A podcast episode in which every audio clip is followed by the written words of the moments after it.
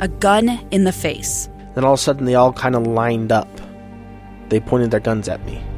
And this is the point where I thought, I'm going to die today. Started two years of horror for an American in Venezuela. They said, You need to give us your phone and get ready because you're coming with us. I'm Becky Bruce, and I spent a year researching and piecing together Josh and Tammy Holt's story about their ordeal in a notorious prison. That's when everything started to turn bad. We had another pound on the door. Boom, boom, boom. And there was the police once again. You can binge all of the episodes of Hope and Darkness on KSLPodcasts.com or wherever you get your podcasts.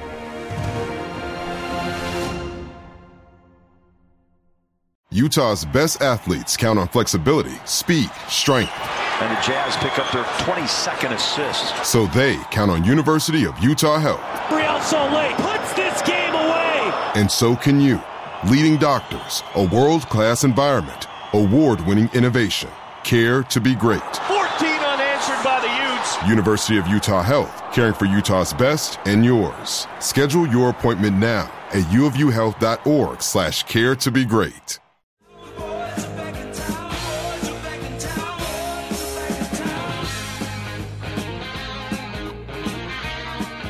Hello, and thank you for listening to the RSL show brought to you by One Wire Fiber on the KSL Sports Network. I uh, haven't done this in a minute. We are back. My name is producer Andy, or Andy Munoz. I'm Josh. I'm Trey, guest hosting today. Yes, guest hosting. Uh, Trey Fitzgerald. Uh, everyone knows who you are, so we're just going to skip That's introductions. Yeah. uh, are you still doing your podcast? Sorry, I am. Yeah, no. Yeah. Claret and Cobalt is uh, running. It's not as fast and furious as it was. We've hit the dog days of summer, but uh, we've got some good episodes in the can. We've got a lot of other good ones coming up as we get into the stretch run of the playoffs. So, also brought to you by One Wire Fiber. Hell yeah. What's your favorite um, episode that you've done? I wouldn't say of all time, but maybe with like within the last year. Like, who's your Um, favorite guest? Man, it might be uh, Nedum Onuoha.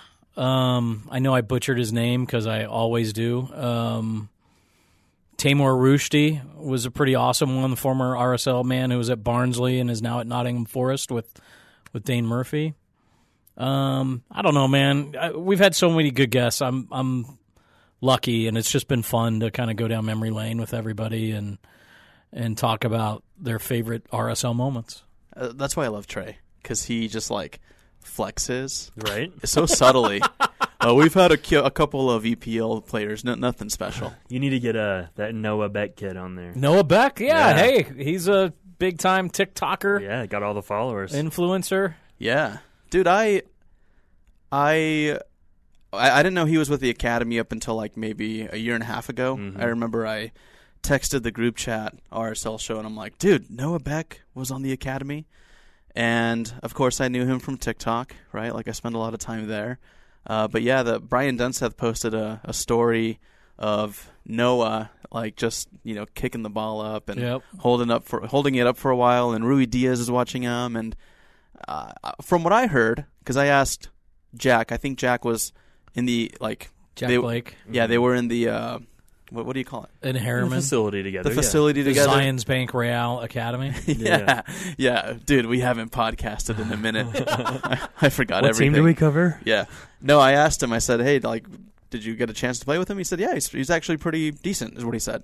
But hey, I don't remember him, and he might have been in the academy when I was gone. I mean, I recognize the name from, you know, when we used to have to do like the box scores for the U15 playoffs in USS Development Academy or whatever. But it's pretty cool that MLS got him involved. I don't know how they connected. I've been anxious to see that, but it's just got to be a PR thing, right? Well, they were looking for influencers apparently, and Yeah. you know, Oh, did- 45 million followers. how did he get 45 million followers? No idea. Oh, I, I could tell you how. So he dances on TikTok. Okay. He's in, he's athletic. Okay. He's not a bad looking kid. Yeah. Like I, I'm a troll, but like if someone is like decent looking, I, Yeah. I'm not going to say they're ugly, but you know that's just today's world. Like if you're So- attractive, you you get that clout. This is probably for another podcast, but I do want to f- understand how the TikTok algorithm is different than Facebook or Instagram or, or Twitter. Well, TikTok's objective is to suck you in just like any other social platform. Yeah. However, they kind of cheat because let's say if you start a TikTok tomorrow, Yeah. they'll blow one of your videos up Yeah. like thousands and thousands, hundreds of thousands, even 1000000s Mm-hmm. on one of your video to hype you up so that you'll keep posting. Got it. How do I know this? Because it happened to me and I keep posting. Nice. Yeah. Um, speaking of MLS All Star, should we just like kind of talk Yeah. about that first? That's pretty cool, actually. Dude, can I can I just All right, I'm going to flex You're little the bit. producer. You can do whatever you want. Okay, I'm going to flex a little bit. So, I do contract work for Major League Soccer Espanol, as Yeah. you know. Uh, I, I'm basically like a remote video editor. But a month and a half ago, they, uh, my boss in New York, called and he's like, "Hey, man, any interest in going to MLS All Star with us?" And I said, "Hey, I just started a- a new job with KSL Sports.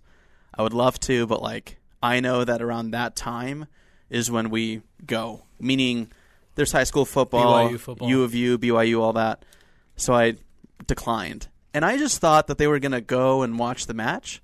Dude, all of like the photos, their stories. I mean, they are on the field talking to uh, you know Nani. They're talking to Ruidiaz. They're talking to Rodolfo Pizarro.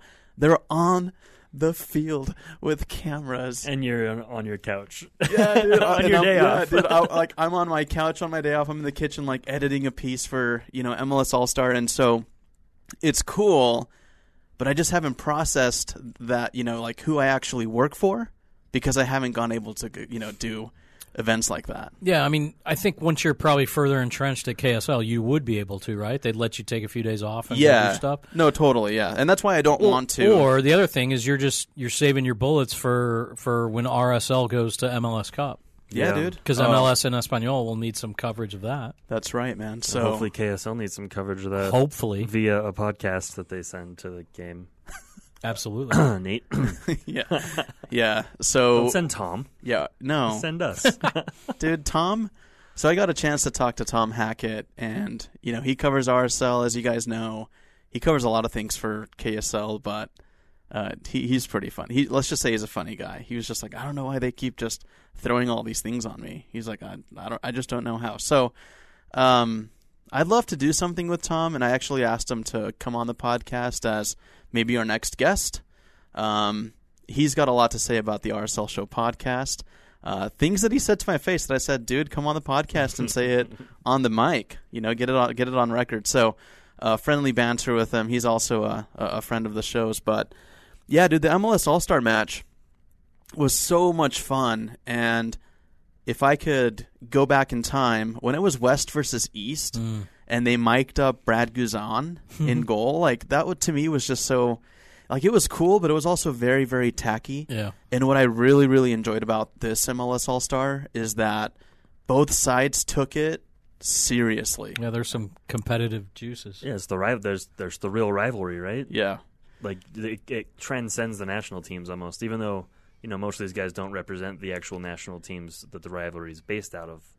It, you and can I'll still come back, feel it. And I'll come back to that Yeah. because I, you know, the whole like tres a cero bullshit I, I see on. Hey. Listen, Hey. listen, it's Liga MX, but it's like it's all nationalities, and Yeah. it's the same for the USA. Yeah. Like you've got you've got Argentinians on the on the team. You've got people from Ecuador. Yeah, Croatians. Mm-hmm. Most important Most one. notably, yeah.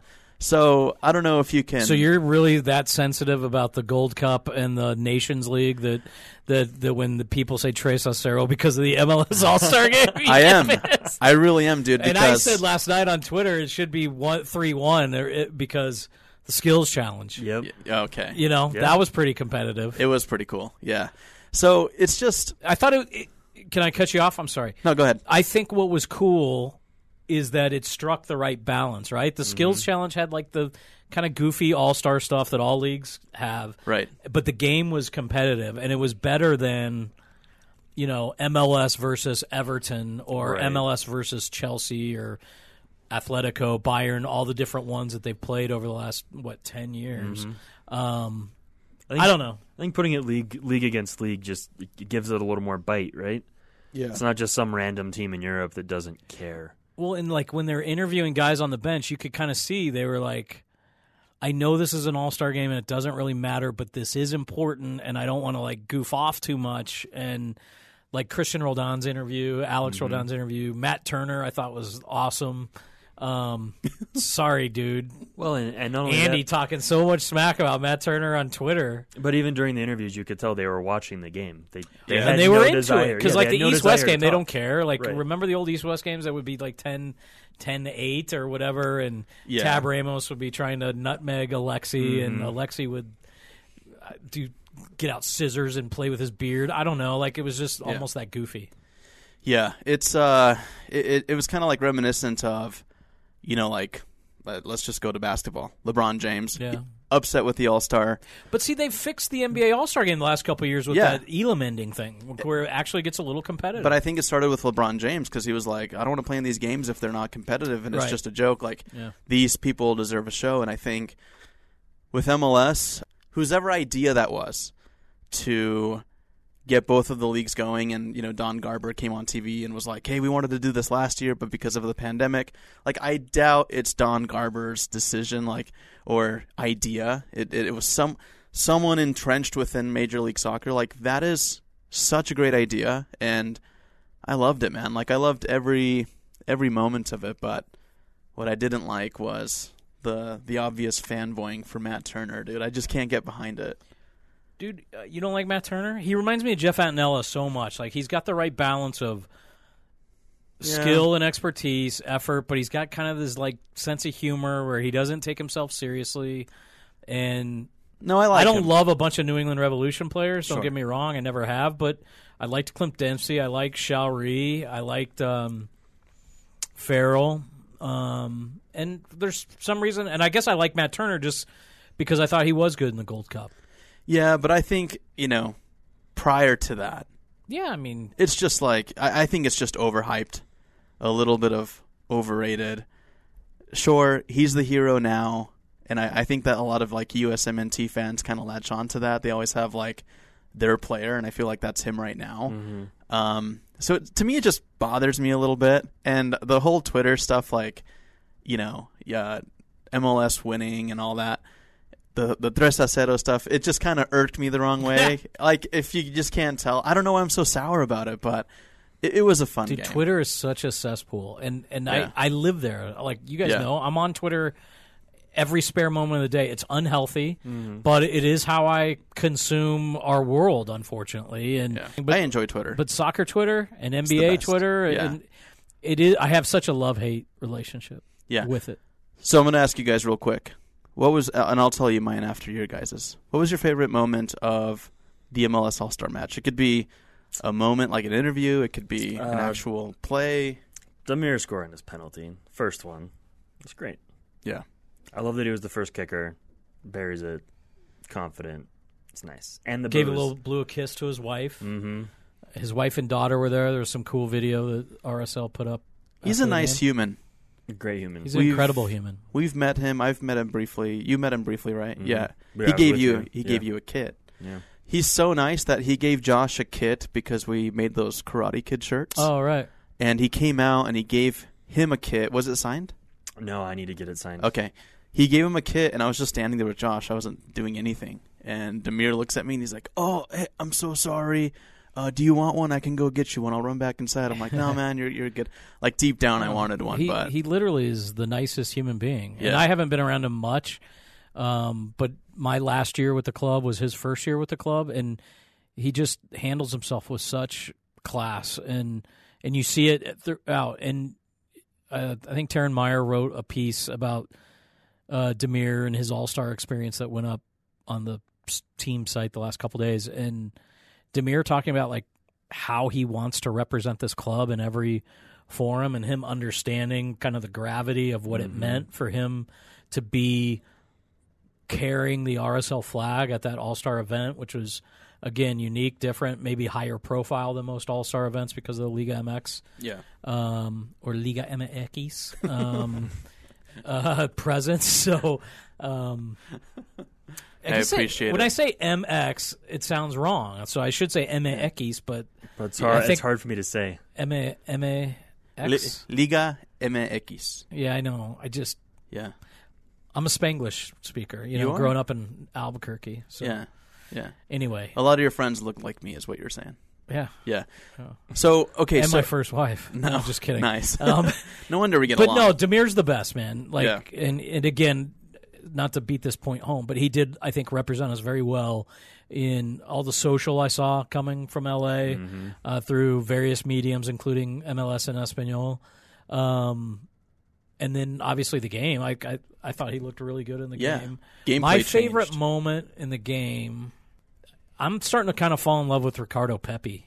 Yeah. And and his if I'm going to pick a non RSL Damir moment, I guess that might have been it. Was Pepi's his just his confidence, his balls, if you will, in the skills challenge on Tuesday night, and then that final PK and some of the stuff he tried. And I mean, Damir. That's who Damir was trying to hit with that little mm-hmm. header far post, Right at the death, And I think Matt Doyle, who has taught me a ton of tactics over the years, said it was a great idea by Damir, and even though Pepi was like a half step short of getting onto that pass, he was still ahead of the the Mexican defenders. Right. You know, so um, it- you know, I don't by nature I don't love anybody at FC Dallas until they leave, like Jason Kreis and Jeff Cassar and and and other uh, ex Dallas players we've had here, Dante Washington, uh, Brian Dunseth, but um, man, he uh, he's got me excited. I'm glad he chose the U.S. So Same. there was a bunch of Ricardo Pepi, and look, I'd never seen this guy play. I don't even know if he played in the previous Dallas games against RSL this year. That's how I don't clueless I am about Dallas. Ricardo don't Pepi? so. Yeah. Oh, I don't he played. Um, I think the first time that I heard or saw about Ricardo or, or of Ricardo Pepi was uh, his hat trick. So he had a hat trick against the LA Galaxy uh, back on July 25th, and I'm very accurate because I'm looking at stats. But uh, he's got nine goals Yeah, no, in the he's tearing season. it up. Yeah, so it's like tearing it up. And look, he can play these three qualifiers for the U.S. and because he's under 21, he can still switch to Mexico if he decides to yeah. later. Which that whole cap tied stuff, we don't need to get into it tonight, but it's it's it's crazy. Yeah. Um. Yeah, he did I- not play when they were here. Yeah. He reminds me of uh, João Felix a little bit. You know, Uh, I don't know if it's like the same caliber, but hey, he's playing in a Actually, big my league favorite All Star moment because of our buddy Sam Stejskal. Um, I was paying special attention to Nouhou in the first half of the game, and in the same five minutes, he made about three really threatening runs forward, and I liked the way he was overlapping with. I don't even know who the playmaker was. Um, anyway, and then there was one time on one of the Mexican attacks where they went down into his left corner and it'd be an and one mixtape blooper video if this was basketball because he just got put on skates and dropped on you know got his ankles broken and then got dropped on his on his butt um, so it was kind of a, there Yeah. was a Nouhou sequence that was probably my favorite Nice. Mine was uh, Luis Romo, Cruz Azul. Steps up to take the PK. Looks like he's going to go back, adjust the ball a little bit, and then he totally fools Matt, and literally just kind of like lays it in, like he just Yeah, nobody- kicks it effortlessly. I, I remember on Twitter, I don't know if it was Taylor Twellman or one of the Fox guys, but they're like, we didn't even think he was going to take a kick. Like, yeah, no, he was just kind of walking up like he, exactly like you said, like he was going to mess with the ball again. yeah. So it was a beautiful, uh, beautifully taken PK, and uh, Risky. Super risky in a game like that. Like had he missed or had it been blocked, I mean that's It was over at that point. yeah, it that have was a totally stay over. alive penalty. Yeah. So. Um, so Can some we talk about all star worst moments? huge cajones? Your Uh, boy Nawel with his fake calf injury in the skills challenge, Oh boy, That was pretty great, though. it was pretty funny. as uh, as Dunny likes to say, dark arts and ish housery. Mm-hmm. So, Dude, I loved uh, Jorge Campos rushed, rushed over and like he's wearing chanclas and Yeah. he's To the left. yeah, is, it's- that, is that Spanish for uh, flip flops. Yeah, flip flops. Okay. Yeah, and I I, I I tweeted, let's you know Jorge Like Campos, every Latin dad at, at, at LASO. soccer practice. dude, a thousand percent, dude. When I Dude, you've been on fire on Twitter lately. what do you mean? Like, I mean, Good stuff? Frequency and quality, both noticeable uptick. Thanks, man. I think you're the only person like who hasn't muted me though. Um, Which is even more shocking that you never respond to me. I mean, I think I have some witty repartee I with do. you on Twitter, and you just ignore me. I do. Well, you're usually correcting me. Oh my god, that's such. Do you see how it only takes one time to just ruin it? So, anyways, all right, cool. So yeah, MLS All Star uh, game a hit. I would love to. I hope it stays.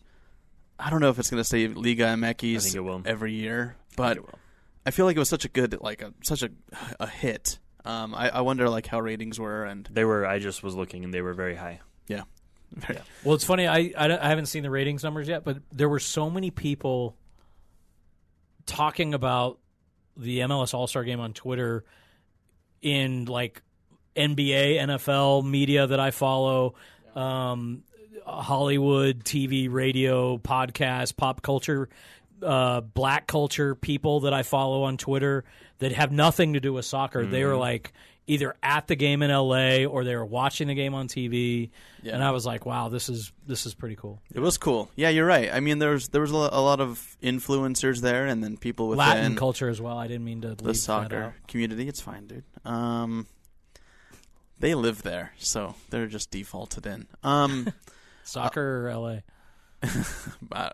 L.A. soccer, whatever. no, but yeah, like Liga yeah, MX? yeah, yeah, like you know, Cooligans were there. Um, Yeah, they know, did like, a cool thing with Ramondo on Monday Yeah. night. Maybe Nick was there. I know Kaye was there. Um, also, uh, just like a ton of people who I follow on Twitter, like Christine Cupo was there. Yeah. Um, she's awesome. oh, what's the girl from DC United? She did the uh, chant on the piano. What's her name? I think she was there too. Josh.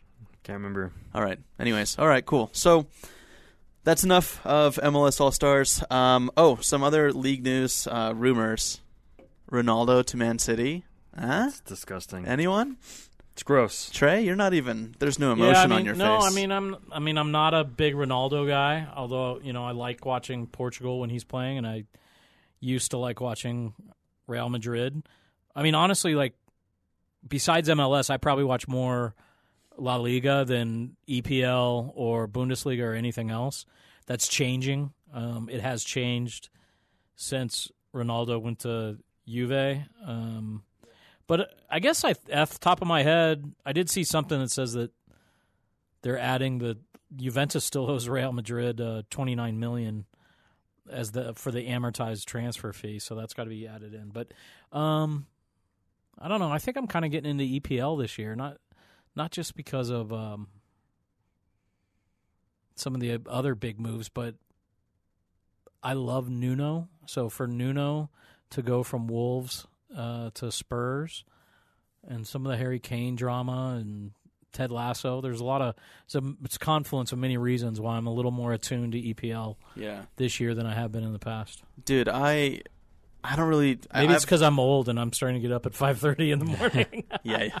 It's it's dude, it's perfect. Um, yeah, I've never been a huge Ted Lasso fan, but I'm curious, like how many people it's actually you know brought into soccer or at least uh, following the EPL, which I think is great. So Okay, so correction. Apparently, the English version of the game was not well watched, but the Spanish version was. The tweets I'm reading, they could be wrong.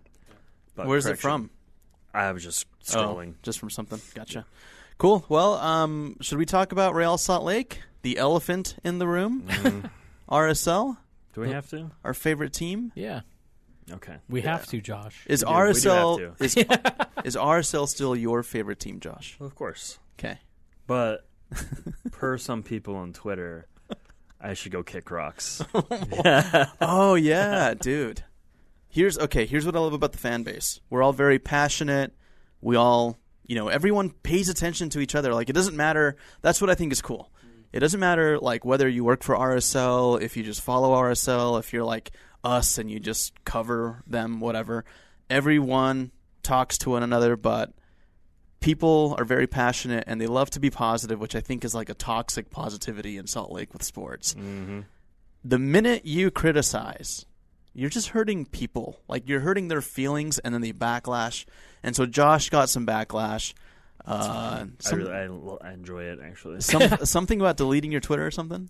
What oh, was it was a lot of things. It was like, uh, you know, never watch a Real game again. you must not actually support your team. All that fun stuff. I got accused of. Uh, I think it was after. I don't think it was the Colorado. Maybe it was the Colorado game. Might have been the Houston road draw, or no? Is the is the LA? Who did we lose to after we lost to LA? Portland. Yes, the Portland game. I got accused of gaslighting the fan base because I wasn't. And again, I'm never ready to like say burn it all down. Right. And I get in the heat of the moment after an emotional 90 minutes we want to we want to burn things down, we want to mm-hmm. fire everybody, we want to trade and cut Change, players change and- the colors, change the name. Yeah. All of it. Yeah.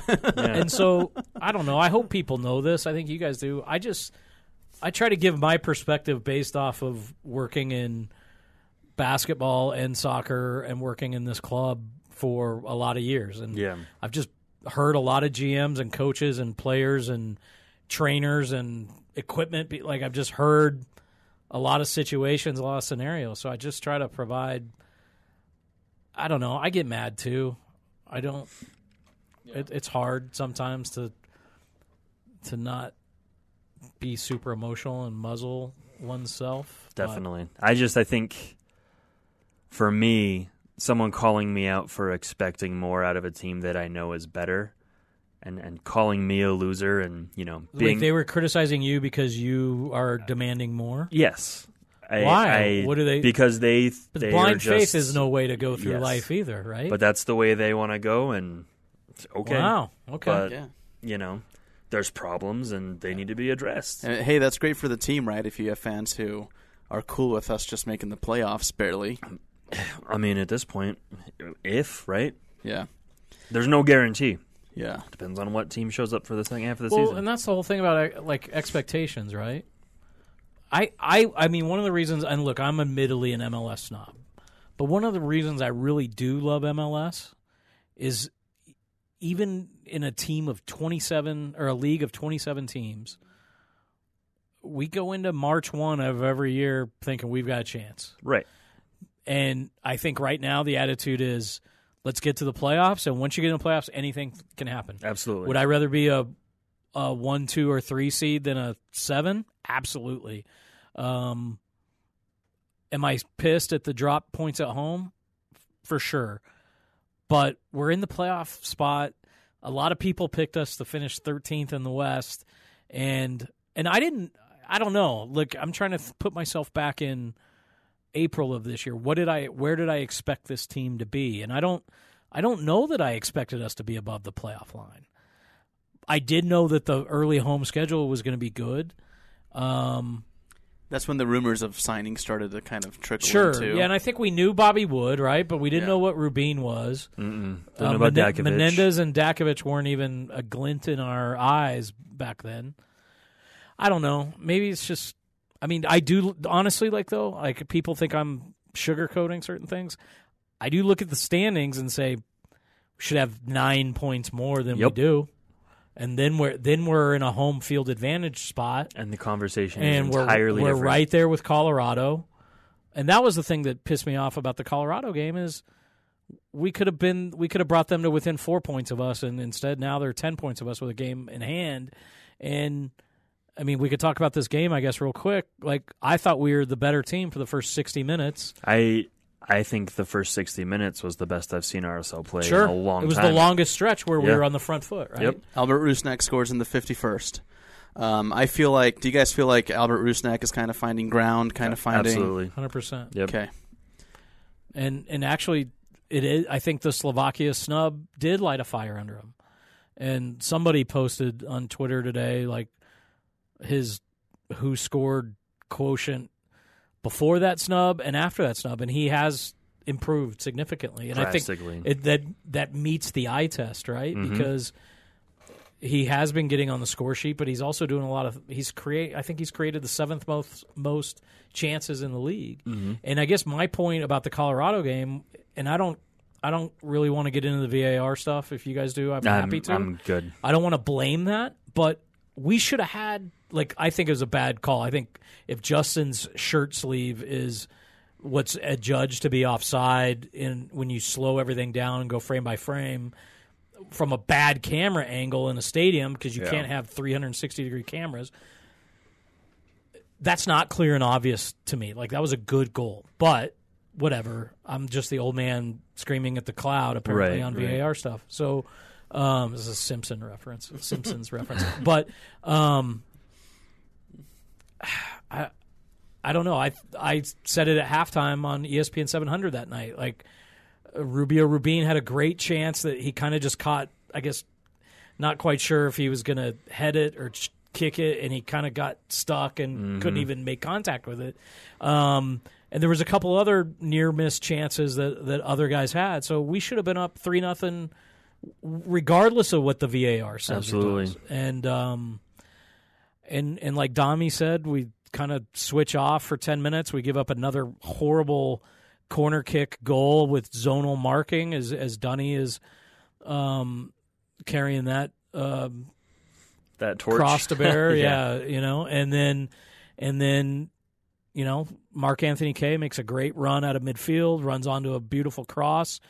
Aaron Herrera's with Jonathan Lewis. He, by the time he realizes there's an unmarked, untracked runner coming in from midfield, he can't peel off in time. And I don't know. Like I think our defense is good. Like the numbers say it's good, but it, it does have a tendency to kind of switch off at, Yeah. at inopportune times, and we've seen it against Wando. We saw it against Houston, against Nashville. Like it's one or two Portland. defensive plays. Yep. Like the Portland game, like we were the better team. We lost three two, but like we we really were the better team that Yep. game. And so when we beat Austin one nothing or beat Houston two one, and there are those long stretches where we're not that great and it's frustrating. That's kind of how things even out. Is Yeah. we still got the three points, even though The games were trash. Yeah. Yeah. So I'm interested to get your take, Trey, because you probably talk this on your podcast, or maybe you don't, because I've heard your podcast Yeah, is a, a little. It's a little PG. Whoa, That's what I've heard. No, I'm, uh, no, I, I haven't heard that. I'm, I, uh, sorry. Well, we don't do a lot of like tactical. yeah, no, no, no. Breakdowns. It's not about that. Though. Okay. First off, I'm going to apologize for assuming things about your podcast because I haven't listened to it It's in okay. like the last hey, you're month. a busy man. I am, but I should make more time. Let's plug it again. Well, hey- Claret and Cobalt podcast. Yeah. I mean, look, we used to bury people's feeds, right? We put a lot of stuff out there. Yeah. And now we've slowed down a little bit, and Right. that's okay because I'm conscious of. I don't keep up with all the podcasts I subscribe to right now either. That's great. Okay, thank you. You're saying you forgive me. I forgive you, of okay, course. all right. So I want to know because I think a lot of people would love your take. Mm-hmm. Do you think it's a Freddy Juarez problem? Um, Careful now. no, I mean, look, I think, like, I see the stuff on Twitter, and look, I know Freddy, right? But I, I haven't been around him the last three years. So my history with Freddy is when he was at the academy, when he was at the Monarchs, and when he was an assistant under Petke. And then I was gone when Petke was still the head coach. Look, I know it's it's funny on Twitter right now to refer to Freddy as a tactical genius. He really is a tactical genius. Like I get the the snark, and I'm I love snark. I'm the king Yeah. of snark, right? Like I'm a sarcastic little smartass sometimes. But based on what like Garth Lagerwey told me when he hired Freddy at the academy, and based on what Mike Petke told me about his relationship with Freddy when he was the head coach, and I spent a lot of time with Mike doing the show at KSL and and doing different things with him.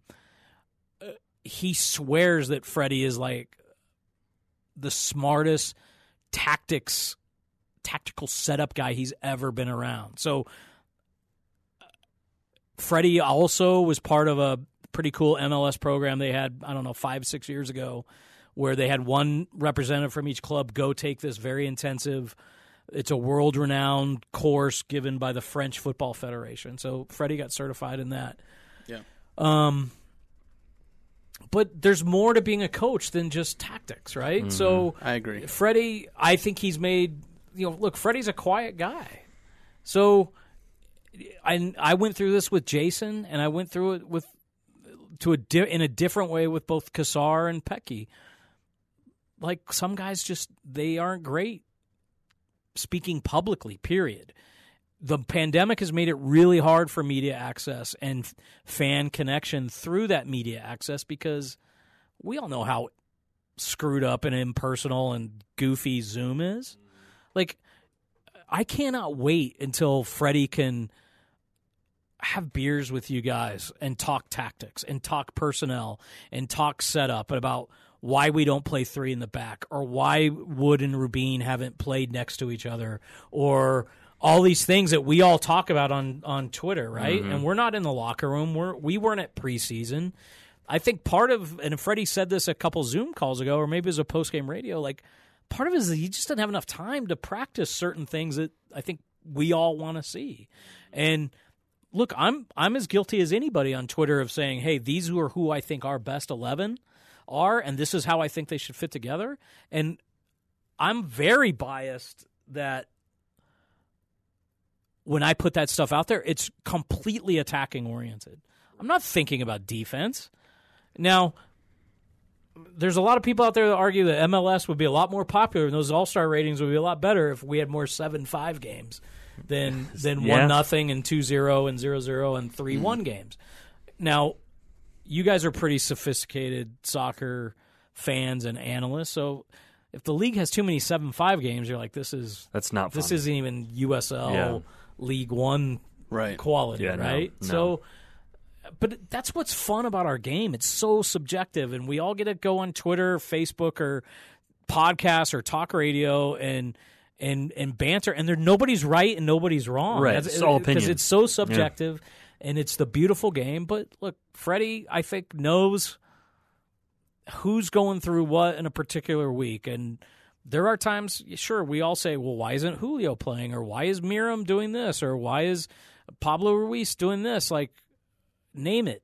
Like, why is David Ochoa posting this on his Instagram? Like, there's all that kind of stuff that we all wonder, but those guys in that, those 30 guys in the locker room and the six coaches and the athletic trainers and everybody that's kind of in that inner circle, I think they know. And, and people can believe me or not, but everything I get told by people that I still have friendships with inside the club feel like the vibes are good in the locker room and Freddy hasn't lost the locker room like you know you see on Twitter and you know it's a long season um, and maybe I'm a little too Pollyanna and I'm a little too glass half full.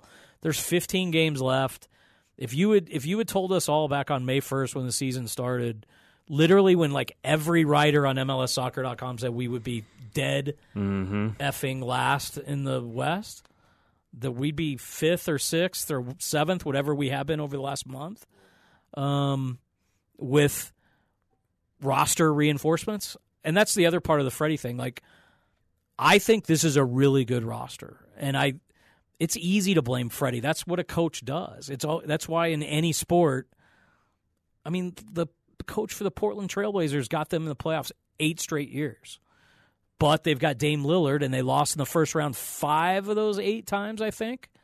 So he gets fired, and it's easier to fire one guy than to cut Rebuild the whole and thing. transfer ten players, um, especially in the modern player market.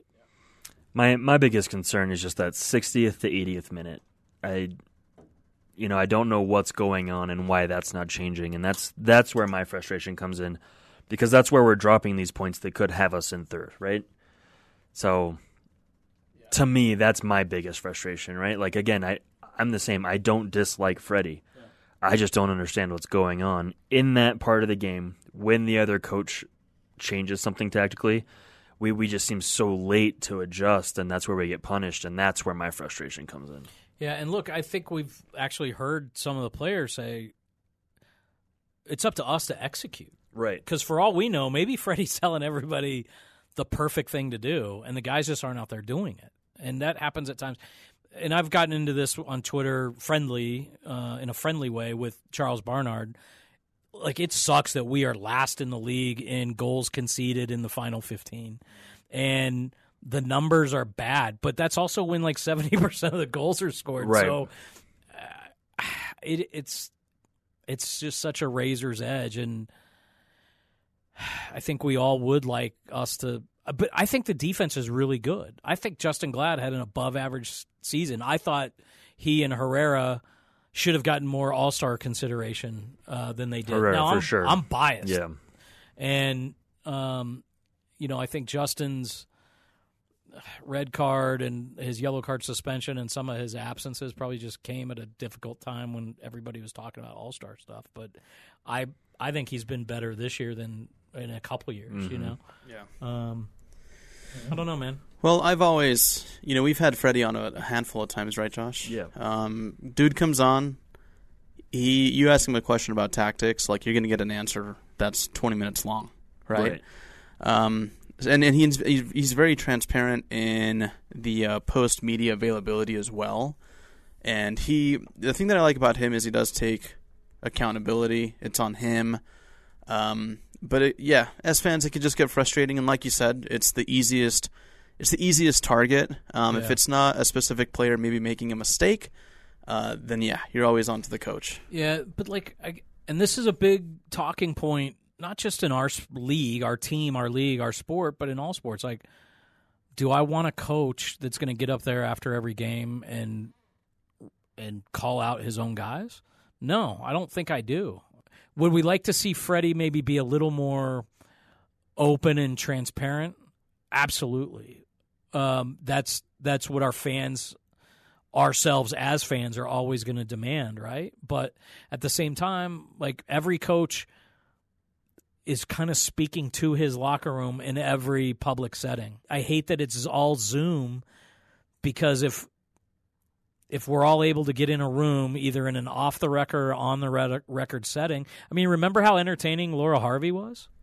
Yeah. with the Royals. Like I thought she was great. Now, her results were not good. They were they were I don't know what the best, winning yeah. percentage was, but it was average at best. Yeah, it was, it was 500 or less. And in soccer, you know, because you have the third result, like I don't know. It, the- we should probably go points per game instead of winning percentage is what I'm trying to say when we talk about coaches, but um I don't know. I he's also a young he's a he's kind of a first time head coach at this level.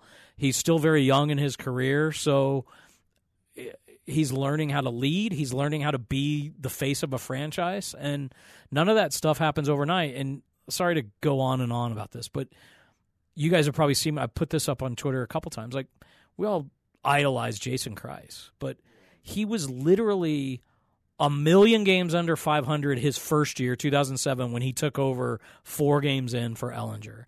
He was 500 in 2008, and we made the playoffs. He was sub 500 in 2009. We got hot, won some shootouts, which only count as ties, by the way, and won a cup. And then 2010 to 2013, he was a million games over 500, right? Then Jeff Cassar takes over and basically has Jason's team in 14, and he has a 55 point season. And then and then we saw kind of how Jeff's career dissolved into Petke's career. I mean, it was Freddy that got that Petke team in 2018 to third place in the West and the Western semifinals. So uh, it's look, he's learning every step of the way, but I don't know what I'm trying to say. It's hard to discredit him, but it's fair to criticize him. Like that's our job as fans and media or whatever we are uh, to when you're criticizing results. Want to see something different, right? You want to see I think that's the thing. People want to see it mix it up. He believes in his formation. He believes in these kind of 14 guys that have been rotating a lot and look, he knows he knows he knows more soccer in his like pinky nail than I know in my life, right? In my whole body. So and definitely more than the Twitter trolls, including myself. Uh, usually, I'll jump on those trains, and I'll, you know, just for the sake of having fun, you know, old Andy would have tweeted out a Freddy out at this point. But you do a little bit of growing, you understand what the club's trying to do. They're still like we're still building a like a, roster in a sense where we're picking up new players, but uh, that still have to um, come here, learn how to play here, uh, work on chemistry with each other. But then there's the other bigger factor: we still don't have an owner, right? So I think there's a lot of missing pieces, and criticizing a coach to the point where a coach can only talk to their team and players so much that you know the the best pep talk in the world isn't going to generate goals. So, I, I would go on record saying that, you know, sure we're sixth place in the West right now. Like you said earlier, we could be nine points up. Um, but I don't think it's. I, I think it's a little premature for Freddy out. And uh, Josh, what do you think about that? Mm, I'm leaning more towards the the the latter. Yeah. But that's just me being an impatient soccer fan. But no, I, I think You it's know? it's okay though, right? Yeah, like, it's, to it's have okay expectations. to. Yeah, I, I that means you like the roster, right? I You- love the you roster. Think the talent is there. yeah I just I don't understand some coaching decisions. And again, like you said, I'm not around all the time. But as a as a fan, as an outsider watching, I'm puzzled at times, right? And that's where I lean that way. Yeah. So the biggest uh, criticizing is obviously subs. We see it all Ti- over the time. timing, timing, and and Yeah. personnel usually, yeah. Yeah. And when it works, it's great. I'm happy, but Yeah. lately, well, since the season started, it, it doesn't work more often than not. Cool. in Well. I'm exhausted on Freddy. We're like, Yeah, let's do just que- the talk. questions. Let's do questions. Twitter or Instagram first? What do you think? Uh, I don't care. You're the producer, bro. All right, cool. We got a lot of Twitter questions, so uh, let's filter these out. Also, if you're still following us at this point, thank you so much. We appreciate it. Uh, okay, so um, oh, also a shout out to Justin Meram. Uh, got Yeah, called up to his up, national It's team. cool. That's great for him. Uh, I don't know how Iraq does national team wise, but uh, I think it's a cool. tough region. Yeah. Uh, okay, so uh, Tanner Danielson uh, replied to the RSL show. Uh, we basically said, or we asked, Are you happy with the state of RSL? What would you change, or what do you hope to see in the next few matches? So, Tanner Danielson, uh, he is tired of hearing how hard the guys fought when we are winning and end up giving up a late goal uh, for a draw or a loss especially when there are very clearly tired, fatigued players uh, in specific positions where usually the mistakes are made and convert to goals. Uh, he's specifically calling out Toia. Yeah, I don't disagree. Yeah. You can tell when a guy's been run ragged and, and the other team's having their way. Why you're not making that adjustment is something that puzzles me. Yeah, look, um, we're going to see a lot more of these three games in eight day weeks. Mm-hmm. And, you know, I do think Toia looked really ragged in the Wednesday game against Houston Mm-hmm.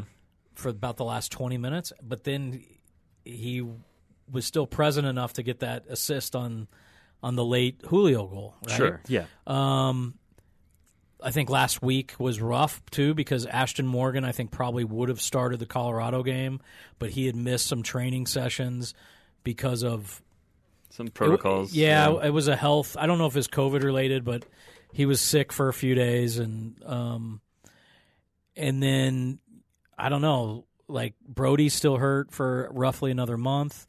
Um, I think some people were really excited about Noah Powder. Um, again, a raw young player, but he was he has been playing for Trinidad and Tobago in both their what Olympic qualifying, I think, and their World Cup qualifying this this year, or is about to for World Cup. So, um, Toy was the only real option unless you go three in the back, and I mean those are those are just as risky as as much as they are things we want to see. Yeah, I just feel like you can't do that in this league. Uh, not anymore, anyway. I mean, there's so many teams just scoring goals like crazy. Uh, okay, also, Tanner said, uh, he added to this comment, uh, he wrote, clearly Bob Bradley is a fan of Domi. Anybody else slightly nervous that LAFC might try and scoop him up? I mean, I think Domi's too old to be like doing international transfers, but I wouldn't be surprised if there was a ton of trade value for him in this league. Now, he may not want to play for another team in this league. I get the sense that he's been here 4 years. He did just get the new deal. He clearly loves this club. Um so I don't think Tanner needs to worry about Bob Bradley poaching. Somebody I think said in response to that, I think Bob Bradley's out of contract after this year He too. is. he really? Yep. Yeah. and, and I mean LAFC has drastically underperformed not only their projections but the data analytics, expected wins, blah mm-hmm. blah blah, and that's a whole nother podcast. We don't need to get into that today. The whole art versus science debate, which I passionately want to have because I want to understand the analytics piece better. Right. But Bob Bradley's not getting fired. They're going to re up him whether they make the playoffs or not. Like, I don't know. come on, could see him going another direction. where I don't know. Here, St. All right. Louis? Just kidding. Not San him, Diego. but, but LAFC, right? yeah, I mean they might try the Atlanta model, but That didn't work. that's out. obviously been a Yeah. cluster for Atlanta since they got Tata right. They got the next two Euro and Argentine coaches wrong. Diego Alonso was a disaster in Miami. I thought he was going to be a stud, and I'm happy for Gonzalo Pineda because that's that's a guy that put in a lot of dues as a older MLS player. Started at the bottom as an assistant coach in the Seattle organization. You know, maybe Jámison should be a head coach somewhere. Maybe. I mean, not that anybody in this organization wants to let him go, but I mean, his his growth from his days as a player to now leading the Monarchs is pretty impressive. Yeah. Uh, going to read a few comments. Uh, Eric Walker writes, I'm happy with the state of uh, the. Dude, I keep doing this. My brain just like malfunctions. I'm happy with the state of the roster, not so happy with the way they're playing, and I feel like it comes down to coaching. Uh, too much complacency. Uh, Travis Miller writes, Until we get a new owner, the team seems to be stuck in neutral. Uh, wish we heard more positive info on that front. Uh, sorry, Bill. Shout out, dude. What's up? How are you? Uh, he writes, Hard to say if I am happy or unhappy until there is a new owner. Everything in flux. Uh, till then, or until the team sells. Uh, Kurt. Wilson Kurt, 33. I would love to see fewer falling asleep moments or shutting off moments. However, as a team that can't add DPs and therefore can't add $5 million players, RSL is performing about where I think they can. That, no, it's fair. Kurt, that is the first sensible uh, tweet that we've seen in uh, in a long time. So good job. Uh, I don't think I've seen his name before either. So shout out. Uh, let's see. We've got another another person that goes by Ski1978 on Twitter. I think the pieces are there to be successful. For whatever reason, this coaching staff can't help the players stop late game collapses. I think substitutions are a big part of this. We agree with you. Uh, and a few more. Uh, Props for Nothing says, How about Menendez playing 90 instead of taking him off after an hour uh, for a defensive mid when the game is tied? So they'd like to see Menendez on a little bit longer. Yeah, I think we all would. Yeah. But he played 60 each of those three games in a week. He also got his second uh, COVID shot after one of the, or leading into one of those Right, games. So I think Houston, that's I why um, I can't explain the Colorado sub other than it was the third game in a week, and Mm-hmm. I actually think Menendez stayed on until maybe 75 in that game. I don't was 77, I think. I remember. Yeah, So, um, it was the Houston game. I think they're talking about because it was sixty-one or whatever when Mm-hmm. it. But there's very few players that are going to play 270 minutes in a week. And look, I think we all love Menendez, right? He's he's Absolutely. got that spark. He's been compared to Burrito. Dunny compares him to Blanco up in Portland. Um, and I think as this, the way the schedule looks right now, I think we're, we're it's just Saturday night games or weekend games, so we don't have a three game week for a little Thankfully. bit. So I think Menendez is still clearly trying to get comfortable, trying to get on the same page with everybody. But man, he shows flashes of brilliance. He's obviously had uh, the great assist uh, to Bobby in, in the Austin game, and he's been so close to scoring in a couple other games. So Yeah, I can't wait for him to open his account. Yeah. Uh, a few others. Um, J.M. Patsold. Hope to see an ownership announcement and consistent early subs. Uh, Jesse Roberts also asks new ownership updates. No, we don't have any of that. Um, and the last one, Ruben Santos. Uh, how are you, little guy? Uh, he writes, honestly, I'd rather them blow a lead than get dominated every game. I have hope. It's fair. Yeah, you know, that's just that's what it is, right? We could be a club that consistently loses 3-0, 2-0. Um, we see some fight. At least I like to think that I see fight from RSL, and and then we just get beat. You know, it's by by one goal or or whatever it might be. But I mean, look, losing sucks, and nobody ever wants that, no matter what. But Can you imagine if we were Atlanta or Toronto and we're spending two to three times our payroll and Still and, sucking. and look, we we spend I think the fourth lowest money in the league this year, Mm-hmm. and we're we're top half of the overall table, We're small market. We're and we're top half of of the West. So uh, it's all related, right? The ownership situation, hopefully, knock on wood, will be resolved by the end of this year. Um, that's the latest that Garber said. I didn't see any new comments from him coming out of All Star.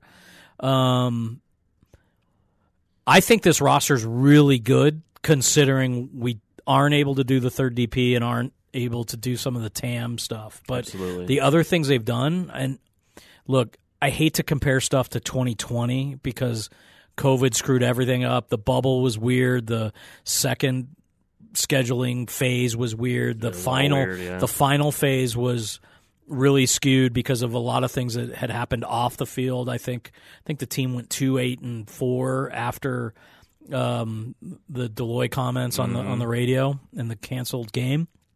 But excuse me, this roster is way more talented than last year. Like oh, by far. there were there were big chunks of the roster, like the second ten, that I kind of felt were Monarchs. Mm-hmm. It was a Monarchs roster or Monarchs too many Monarchs type players. Yeah. Now I had that same feeling going into this year, but Andrew Brody's proved himself.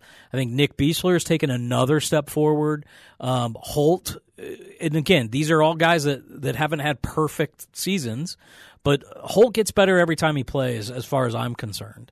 Um, I'm trying to think who else. Maikel Chang has has been significantly better this year. yeah, not relying last. on him to be the sole winger is right. nice. and yeah. and um, look, Meram's better this year than he was last year. Um, I don't know. I feel like the roster is a lot better, and as Datkovic and Wood and Menendez get integrated, uh, it's going to be even better. And I think co- like I think we're at a point now where we have what five home games, no or six, yeah. six six home games and nine road games, so it's a little bit road skewed. But I actually feel like we we have a setup and a good roster yeah. Mm-hmm. where the guys can go get some of those road points. And and we do play coming out of this past Colorado game. I think we only have one game out of our next five that are against teams that are above us in the standings. Yeah, our our finish of the season schedule is easy compared to the rest. Yeah. So really there's is. reasons to be optimistic. Um, And I'm looking at the score sheet. Like the the past five minutes that you guys have been talking, we haven't lost a game by two goals. We've lost by one goal or we draw. the problem is all the points we've dropped from winning positions, yeah. and that's that sucks. I mean, that's just frustrating. It sucks, but I mean, looking at the score sheet, it's there's no blatant games. I mean, like you know, we beat uh, Vancouver 4-0, and the the reason On the road, the reason Just that kidding. I the, the reason that I bring that was a good joke. The reason I bring that up is because we could be a team that has absolutely gotten pounded like that, but this season we haven't. It's just little mistakes that lead to us holding a lead, getting a draw, or we drop a goal late. And if you look at the positives of that, especially with these like next road games, and like you said, the new the new players on the roster, there's a pretty good damn chance that we can go on a tear. Mm-hmm. So I'm actually excited. the, I think what's what's frustrating, right? Those, but the 0-0 home against Nashville, Yep. tying Houston twice, like those are games that I think will always be frustrating, no matter what. Um, again, the glass half full view is that whether it's the two one against San Jose, um, you know, some of the other one nothing and two nothing. Well, we had a two nothing lead against Galaxy, right? And we tied that game two-two. So those are the ones that are always going to sting and hurt. But if we can minimize or eliminate those the rest of the way, then we can say, "Hey, we learned our lesson. Right. We learned it the hard way, and it And sucks." we'll be happy. but that's that's probably why the frustrating thing is right is we keep making kind of the same mistakes Over and over again, over yeah. and over we're not finding new ways to Right. lose or tie it's it, it there's some consistency in how this has happened and that's going to increase the frustration it's just like at Andy's work. I'm sure Tanya Vea says, Andy, I know you're going to make a mistake today. Just don't make the same one you made yesterday. You know, Is that fair? those are actual. That's actually good management. It's actually a good. It's dude. it- That gets quoted a lot. Yeah. You know, never working in broadcast. Like, sure, I've made a mistake or so. That's exactly what my executive Make new producer says. mistakes. They say, "Hey, just don't make." Different one. And like and we always say, and I don't make the same mistake, dude. make make errors of commission because it means you're trying, Yeah. then omission, which means you're just lazy or oblivious or whatever. Yeah. Not you, Andy. I know you're not that person. I'm just speaking hypothetically. yeah, I am a lazy person, but when it comes to late, late, you know, vid- video stuff and, and stuff that I enjoy, there's Not- no, no not- mistakes made. not to accidentally quote Bill Gates when he's trying to insert the microchip in all of us, but um, Bill Gates says he likes hiring lazy people because lazy people will discover the most efficient solution to a problem. oh, dude, a thousand percent, a thousand It's always percent, about working smarter, not harder. exactly. I mean, let's be afraid of the vaccine when literally we carry around little computers in our hands all day that track everything we do Yeah. and everywhere we go. Don't Yep. use logic. But sorry, dude, I've got, I've got my there's no. It's like Twitter. There's no place for logic No, and I reason know, I here. know. yeah, I've got my COVID shot scheduled for this weekend. Good. About time. Yeah. Where you been, bro? Uh, you know, I I don't need to get personal. I'm just No, no, teasing no, you. no, no, no, no. You want to know the truth? I was I was scared of the vaccine. Okay. I had COVID. I, I kind of jumped onto that train of like, oh, I've got antibodies. Yeah. Right. Uh, but I I Then you I, saw people in Florida rubbing cow poop on themselves, and no, no, no. sorry, No, I just think it's uh, I, I think it's just I the re- I think it's just the responsible thing to do, and I'm not.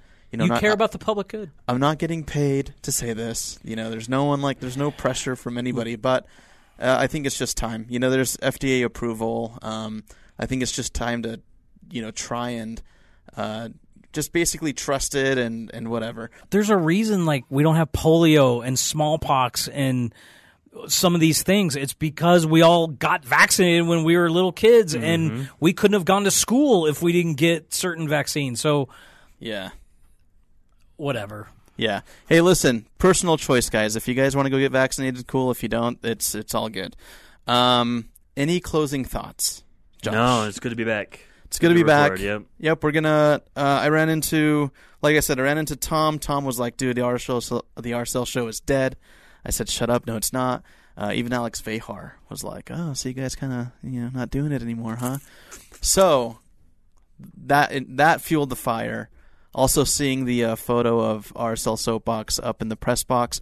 I love Matt. I love uh, what's his name? The one with the nice Kyle. hair. Kyle. I'm just kidding, Kyle. I know your name. Um, I love who else is on that show? Who else is on that show? Lucas. Uh, Lucas is a yeah. Lucas is a great guy. Mm-hmm. You don't love Um, Trevor. Sorry, Well, you I know. didn't mean to say his name. well, hang on a sec. I'm just kidding. I know. We're, this is all. These, these are all jokes. Um, I saw Matt and Kyle at Jake's wedding.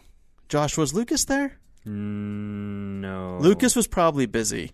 Uh, Trevor wasn't there, but if I had his haircut, I wouldn't go anywhere either. so thanks, guys. Thanks for listening to the RSL show. Thanks for having me today, guys. yeah, Trey. I really uh, appreciate We it. We love you so much, dude. Hey, Um, the feeling's mutual. I appreciate you guys getting me out of my shell, out onto the crazy freeway of Salt Lake City, I 15 parking lot. No, this is fun to talk RSL with you guys. yeah. I'm ready for the home stretch. I believe, if you will. Mm-hmm. Um, Dude, we got inspired the other day. Uh, that girl did the, she did the chant on a piano. Did you see the video on Twitter? No. What's what's the name of the Can't chant? even remember the chant. It's it's a chant in Columbus Crew. Oh, I know. I did see this. It's Yeah. uh oh, but she was at the old Crew Stadium Yeah, doing it. Yeah, she hasn't there. done the whole video yet, or she hasn't released it yet. Yeah, it was like a little. I think it was a little teaser. teaser. Okay, Okay, just release. Anyway. listen, just release the video. But um, me and Josh got inspired. We're gonna uh, do acoustic versions of our favorite RSL show chants. Um, no, no, no, Real Salt Lake chants. acoustic guitar version. yeah. Uh, do they even play "Believe" at the stadium anymore? yeah. They do. Do they play it every goal? I think so. Oh, uh, there was like something I'd I seen missed on. the I missed the Gwen Stefani that would come on after every goal. yeah. Those are the days. Trey, if you have any say, dude, and any like music that plays, if you have any connections, we we want to bring the Our boy, our boy, Tyler Gibbons. We don't want that back. Is Yeah, now congrats. VP of Marketing and Game Presentation. So I think I think you just need to hit up our boy T Jibs on Twitter and uh, tell him you want that Gwen Stefani thing. Just to- once. Just once. Just once. Oh, every ten minutes. Tenth, twentieth, thirtieth, fortieth, fiftieth minute. I we would got to love do the live band back before. Do you know I saw Gwen Stefani at the E Center back in the day? Oh wow! Before it was the Maverick Center, and she sang B A N A N A S. What were you doing there? What was I doing there? I was on a date, bro. Oh, nice. Did I went to Maroon Five? Okay. That was a great concert, actually. I'm sure. I got dragged there, but it was great. It was a good time. Um, yeah, congratulations, Tyler Gibbons. Uh, fantastic. Uh, I think Dunny summed it up best. Uh, Tyler tweeted and said that uh, he had received or Accepted. accepted, and Dunny said no, it's earned. So yeah, dude, Tyler works his ass off. Um, excited to see what happens with with that. So it's gonna be a good time. I think the club's in great hands right I, now. I do too. I'm Eh, excited. until we get ownership. Yeah, new era. A new era's already started. I think.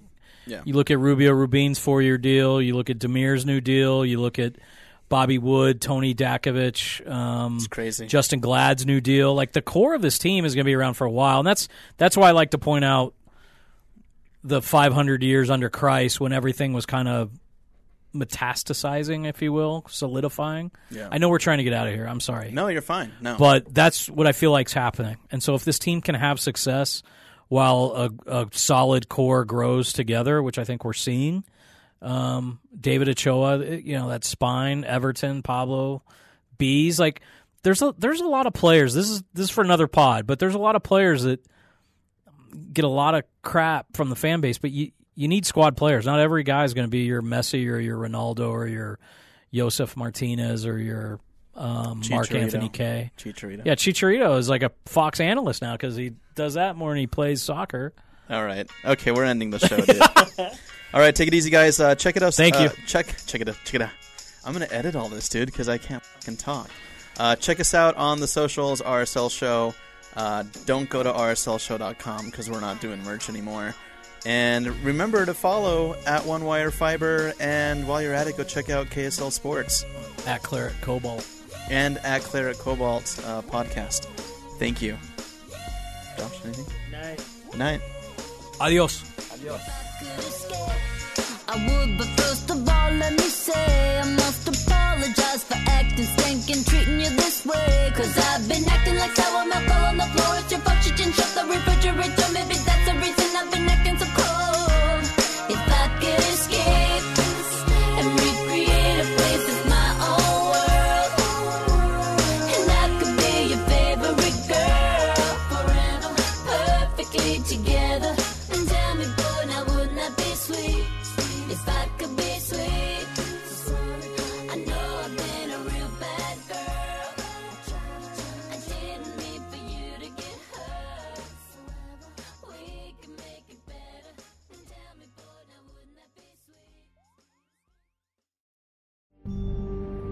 gun in the face. Then all of a sudden, they all kind of lined up.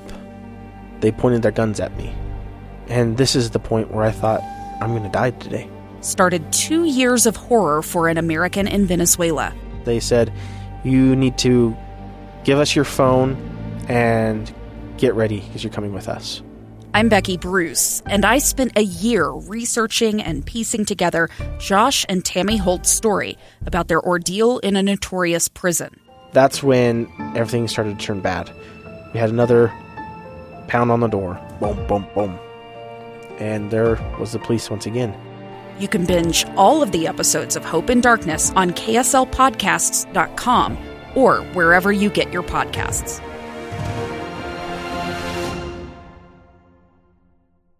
Utah's best athletes count on flexibility, speed, strength, And the Jazz pick up their 22nd assist. so they count on University of Utah Health. Real Salt Lake puts this game away. And so can you. Leading doctors, a world class environment, award winning innovation, care to be great. 14 unanswered by the Utes. University of Utah Health, caring for Utah's best and yours. Schedule your appointment now at uofuhealth.org slash care to be great.